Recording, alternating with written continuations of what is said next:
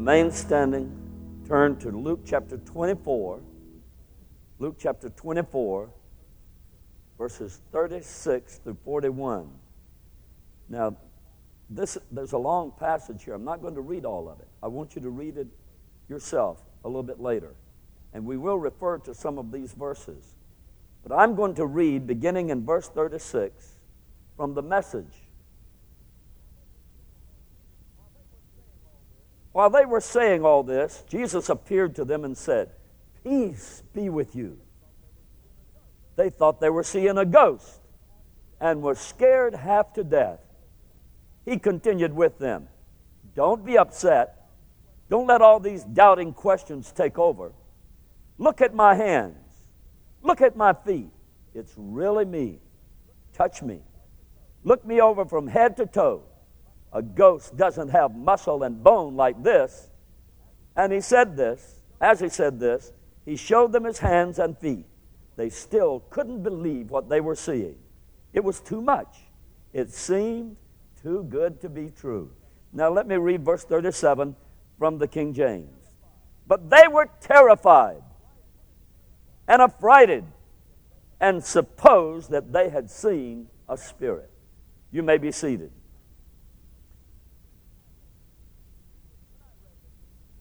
When I read this recently, it really struck me.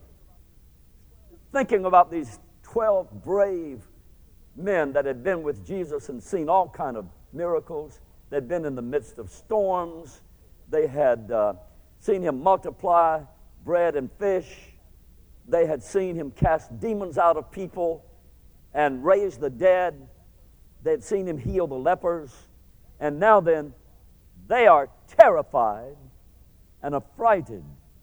They thought they had seen a ghost.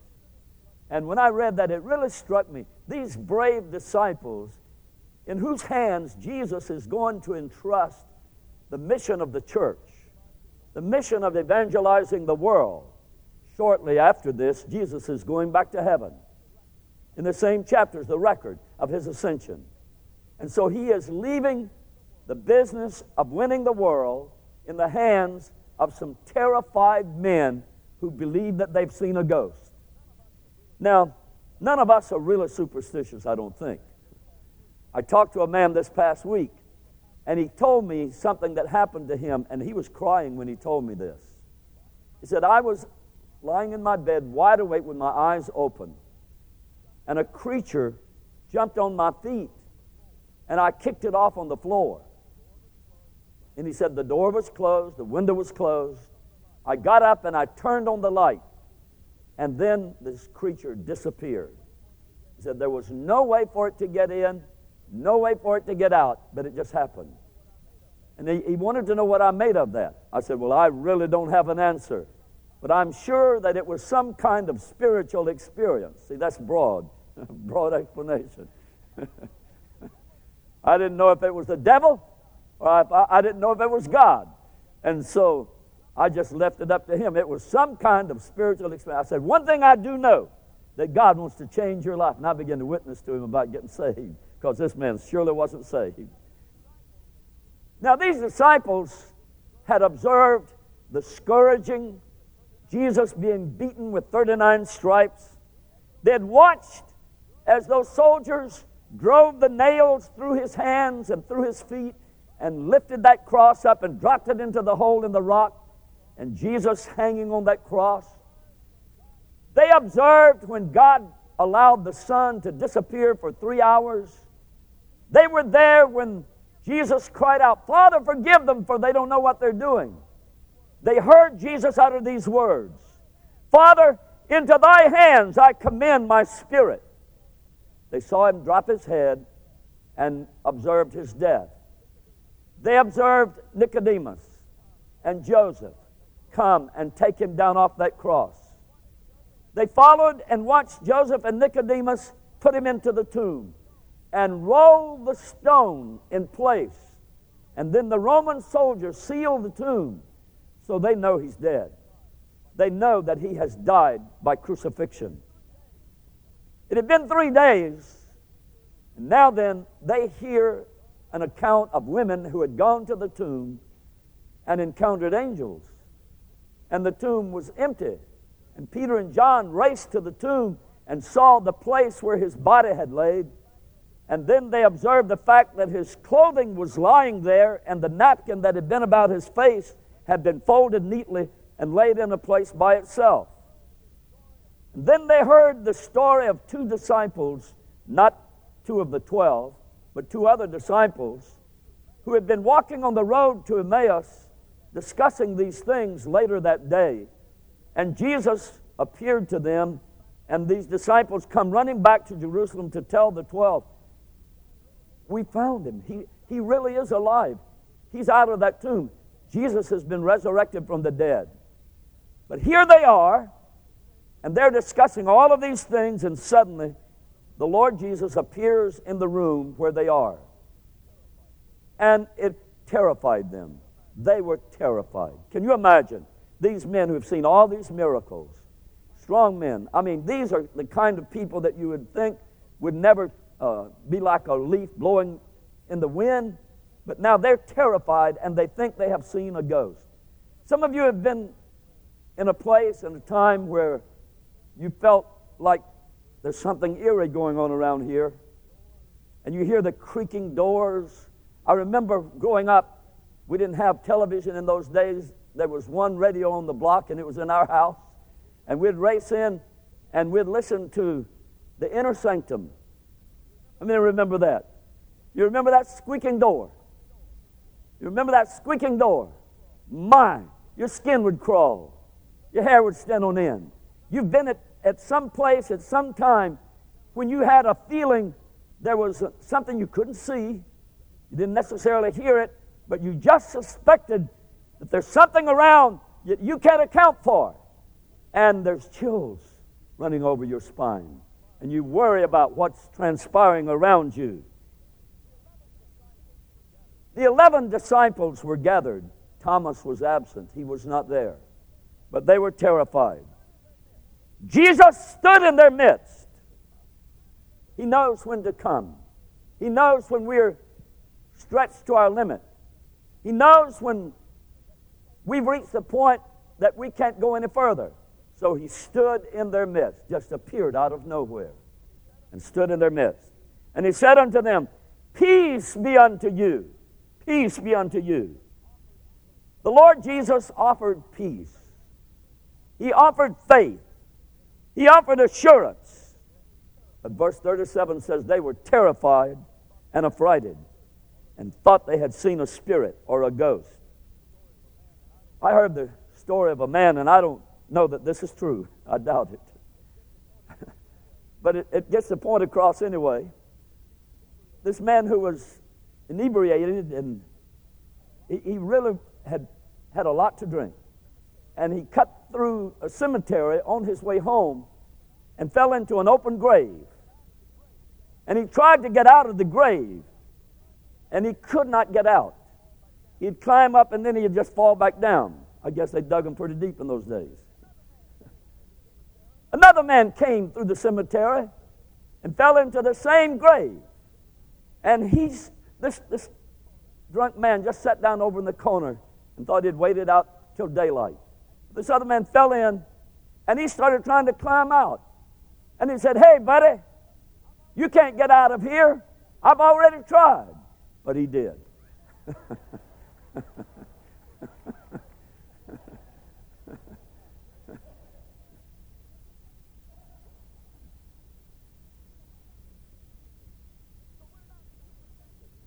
so we're not superstitious, but there's something about the wind howling Something about a creaking door and strange sounds and eerie presence. And we get goosebumps. Jesus calmed their fears. He stood in their midst and he said, Peace be unto you. And then in verse 38, he asked them this question Why are you troubled? Why are you troubled? Why do thoughts arise in your mind and in your spirit? I'm asking you tonight the things that have struck fear into your life. Why is it that you're bothered with that? Where did that fear come from? Is there not a promise in the book to cover it? Has not the Lord promised us that He said, I will never leave thee nor forsake thee. Do we feel abandoned? Do we really believe that God is not on the throne? Do we think that things are so out of control that even God can't handle it? Why do these thoughts arise in our minds? Why are we bothered? Jesus asked his disciples, and I, I'm sure that he wonders about us too. If those men came under his scrutiny, he is looking at our life today and listening to our comments and to our conversation and what we talk about, and we've become so negative and we've become so filled with doubts and we magnify the symptoms and we talk about the aches and the pains and we just magnify the things that Satan is doing and he is having a ball. Satan is having a ball. He really likes it. And Jesus said, Why are these thoughts filling your mind? Why are these thoughts filling your mind? And then he said in verse 39 and 40, Behold my hands and my feet. Look at the evidence. The nail prints were still there, the scars were still there. Handle me and see. The Lord wants us to try the Lord and see that He will work in our behalf. And He wants us to come to Him and experience the supernatural and the reality. And He said, The Spirit doesn't, a ghost doesn't have flesh and bones. Let me just read that verse to you uh, from, from the uh, message. Look at my hands. Look at my feet. It's really me. Touch me. Look me over from head to toe. A ghost doesn't have muscle and bone like this. God wants to assure us that we're dealing with reality. When we come to the Son of God, He indeed is the Son of God. God is God. Jesus is Christ. The Holy Ghost, the third member of the Godhead, is real. We can have faith in their presence and in their power in our situation. So he calmed their fears. He stood in their midst and said, Peace, be still. You have got to deal with the realm of fear and the lack of faith. There are, there are things that happen around us that we don't have an explanation for. Manifestations. I look back in the Old Testament, there were a lot of things like the bush being on fire. How can you explain a bush burning and not being consumed? And the pillar of fire by day, by night, and a cloud by day. How can you explain that? How can you explain God making a path through the Red Sea and the children of Israel walking through on dry ground and then Pharaoh's army being drowned? There's not a human explanation for that. How can you explain the appearance of angels, sometimes warring on the behalf of God's people, sometimes uh, bringing food or, or, or supply and meeting every need, just encouragement, giving instructions? How can you explain the handwriting on the wall? Today, during uh, the service, a piece of paper just fluttered right down over the platform and landed right down there. On my way down, I picked it up and took it as I sat by Sister Wiggins. And I looked and read it, and you couldn't read it. And I thought, well, this is the handwriting on the wall. We need an in- interpreter. It, you, you would never be able to pronounce the word that was on that piece of paper. But what it was, it was the name of a company that had a seal on some equipment up there, one of these lights or cameras. I, I don't know. One of these spotlights, a label came off and fluttered down here and had a strange name on it. I said, We need the gift of interpretation. Find out what God's trying to say to us here. Can you imagine the handwriting on the wall? And what that did to the king, what that did, even as Daniel stood there and he's expected to interpret this, and he had to pray, and God had to give him the interpretation. We need the realm of supernatural. We need unexplained miracles. We need to have faith that God is the same yesterday, today, and forever. In the New Testament, Saul was arrested on the road to Damascus. A bright light at noonday, brighter than the sun, shone around him, and a voice from heaven spoke, and the men saw the light and heard a sound, but they didn't hear the voice. And the voice of Jesus said, Saul, Saul, why persecutest thou me? And he said, Who art thou, Lord? And he said, I am Jesus, whom thou persecutest. So he heard a voice. The Holy Ghost descended upon John, Uh, upon Jesus as John the Baptist was baptizing him in the form of a dove. How can you explain that? The Holy Ghost coming in the form of a dove. beautiful story in the Bible, but I mean, you read that and just think about the dispensational importance of that event of the Spirit of the Lord coming upon Jesus and anointing him for public ministry. How can you explain the voice out of the cloud that said, This is my beloved Son, in whom I am well pleased? How can you explain what happened on the day of Pentecost? Cloven tongues like as a fire sitting upon each of them, and a sound like as of a mighty rushing wind. How can you explain all 120 people speaking in a language they never learned before? Miracles and signs and wonders that still happen in our day and in our time. People being raised from the dead, blind eyes being opened, cancer being healed. It's a phenomenon that there's no human explanation for. We just have to have faith in God. And the Lord doesn't want us to be affrighted. He doesn't want us to be terrified. He wants us to allow Him to turn our terrified state into a state of faith. We sing from our hymnal, Blessed assurance, Jesus is mine, and I got it too high, so I better stop. Blessed assurance, Jesus is mine. Got it the same key. Oh, what a foretaste of glory divine, heir of salvation, purchase of God, born Spirit, washed in His blood. Oh, aren't you glad for that blessed assurance? Folks, I want to tell you tonight God is still real. The things that have struck fear into your life, God wants to turn them into faith. Look in verse 41. They believed not for joy and wondered. They're still doubting. They still have a problem. So the Lord says, Okay, I know what to do here. Children, do you have any meat? Do you have anything to eat? So they gave him broiled fish and a honeycomb. And he ate that in their presence. They gave him a piece of broiled fish and honeycomb, and he did eat before them. And then he said, You know, a spirit doesn't have flesh and bones as you see me have. A ghost, an apparition, is not real, it's just a figment of the imagination. Now, we do know that there are demons that are real, we do know there are angels that are real. And so there, there are supernatural beings out there that we do not want to discount the importance and how to deal with them. In verse 45, he opened their understanding that they might understand the scriptures. We have got to get our eyes off of our circumstance, off of our fears, off of the things that keep us in an, a state of intimidation, and we're afraid to do what God wants us to accomplish as a church and as an individual. We've got to turn our fear into faith.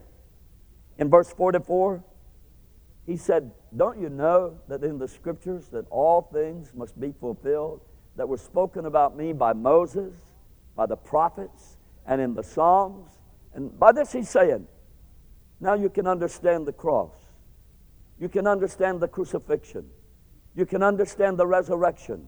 You go to the Word of God.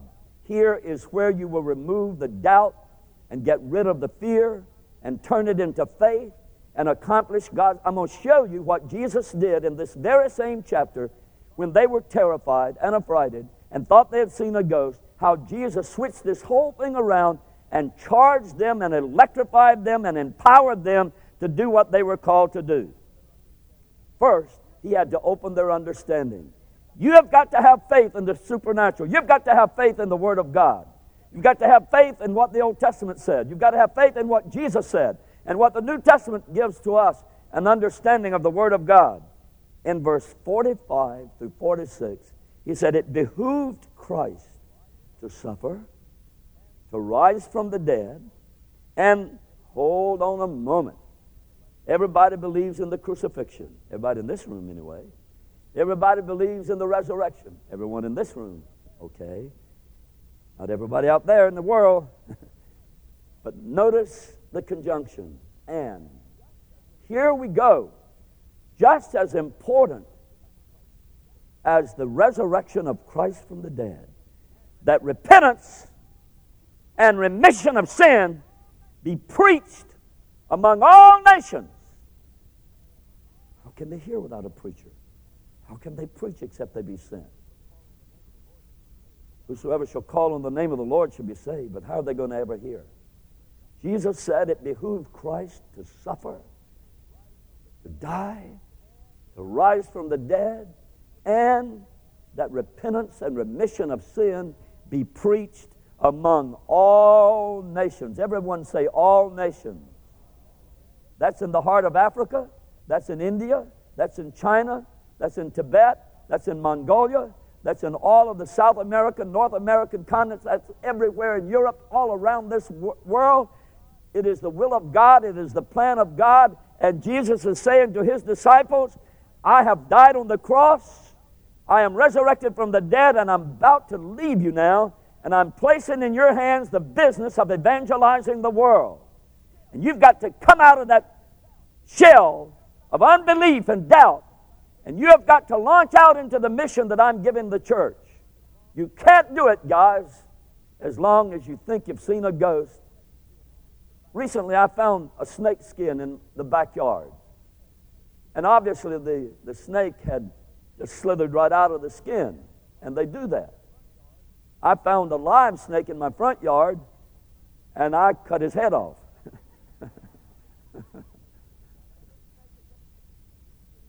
But this snake had just, just slithered right out of his skin. Jesus is saying, You can't do my work and be afraid and have fear. You've got to replace that fear with faith. Understand. He opened their understanding and showed them that everything had to be fulfilled that was spoken by, of him by Moses, the prophets, and the Psalms. And then he said, Not only Will you believe in that? But and repentance and remission of sin must be preached among all nations. Everyone say all nations. Oh, thank God. We got to believe that with all of our heart. Not some nations, but all nations. In verse 49 now, here is how he turned their doubt into faith. I send the promise of my Father upon you. Tarry in Jerusalem until you be endued with power. Don't go out in fear. Don't be terrified. Don't be scared half to death. Tarry until you be endued with power from on high. I'll say to the children, I'll say to the young people, the baptism in the Holy Ghost, the endowment of power from on high, will change your life. If you find yourself timid, afraid to speak and testify and, and tell what Jesus means to you, you just need more of the Holy Ghost in your life. Jesus said, Get rid of these doubts, get rid of this fear. And he said, Tarry in Jerusalem. Don't charge out of here believing that a ghost is more powerful than you are. Don't run out here afraid of, of just ethereal things out there in the, in the unknown. But go out full of the Holy Ghost. Tarry until you have been endued with power. Everybody say power. Endued with power. And that's what happened on the day of Pentecost. They were endued with power from on high when the Holy Ghost came upon them. Verse 50 He led them far, as far as Bethany and lifted up his hands and blessed them. Here is the blessing that changed their life. Jesus lifted up his hands over these terrified disciples who said, I think we've seen a ghost. And now then he has convinced them this is a fulfillment of Scripture. And now then he is saying to them, Get ready, get ready, get ready. And he lifted up his hands and he blessed them and said, Wait for the promise of the Father. And he blessed them. We need that blessing tonight. The blessing changed their life. Their fear turned into faith, their sadness turned into joy. In verse 51, while he blessed them, he was parted from them and carried up into heaven. Everybody give the Lord a good hand.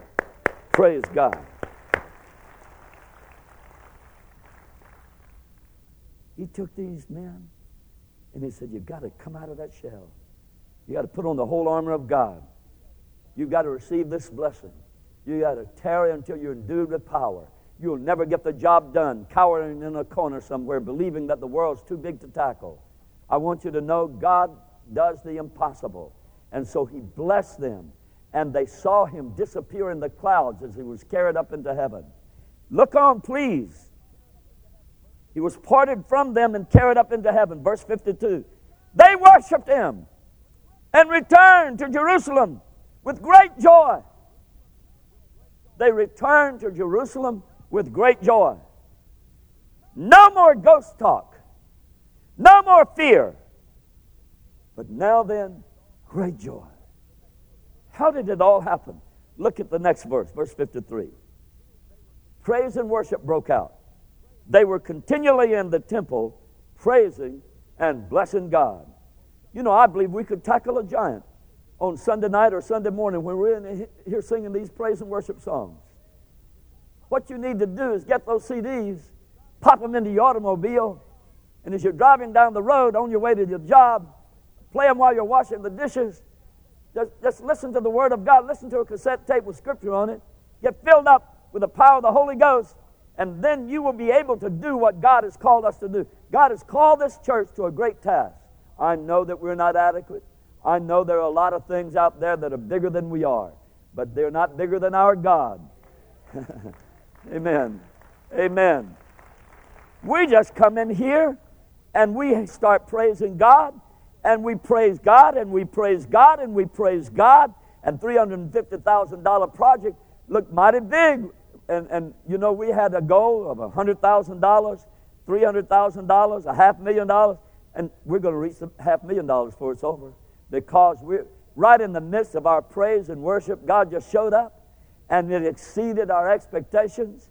And so, what, what you need from God tonight is to turn that fear into faith by believing in the message that the gospel has given to us the death and resurrection of Christ and the power of the Holy Ghost.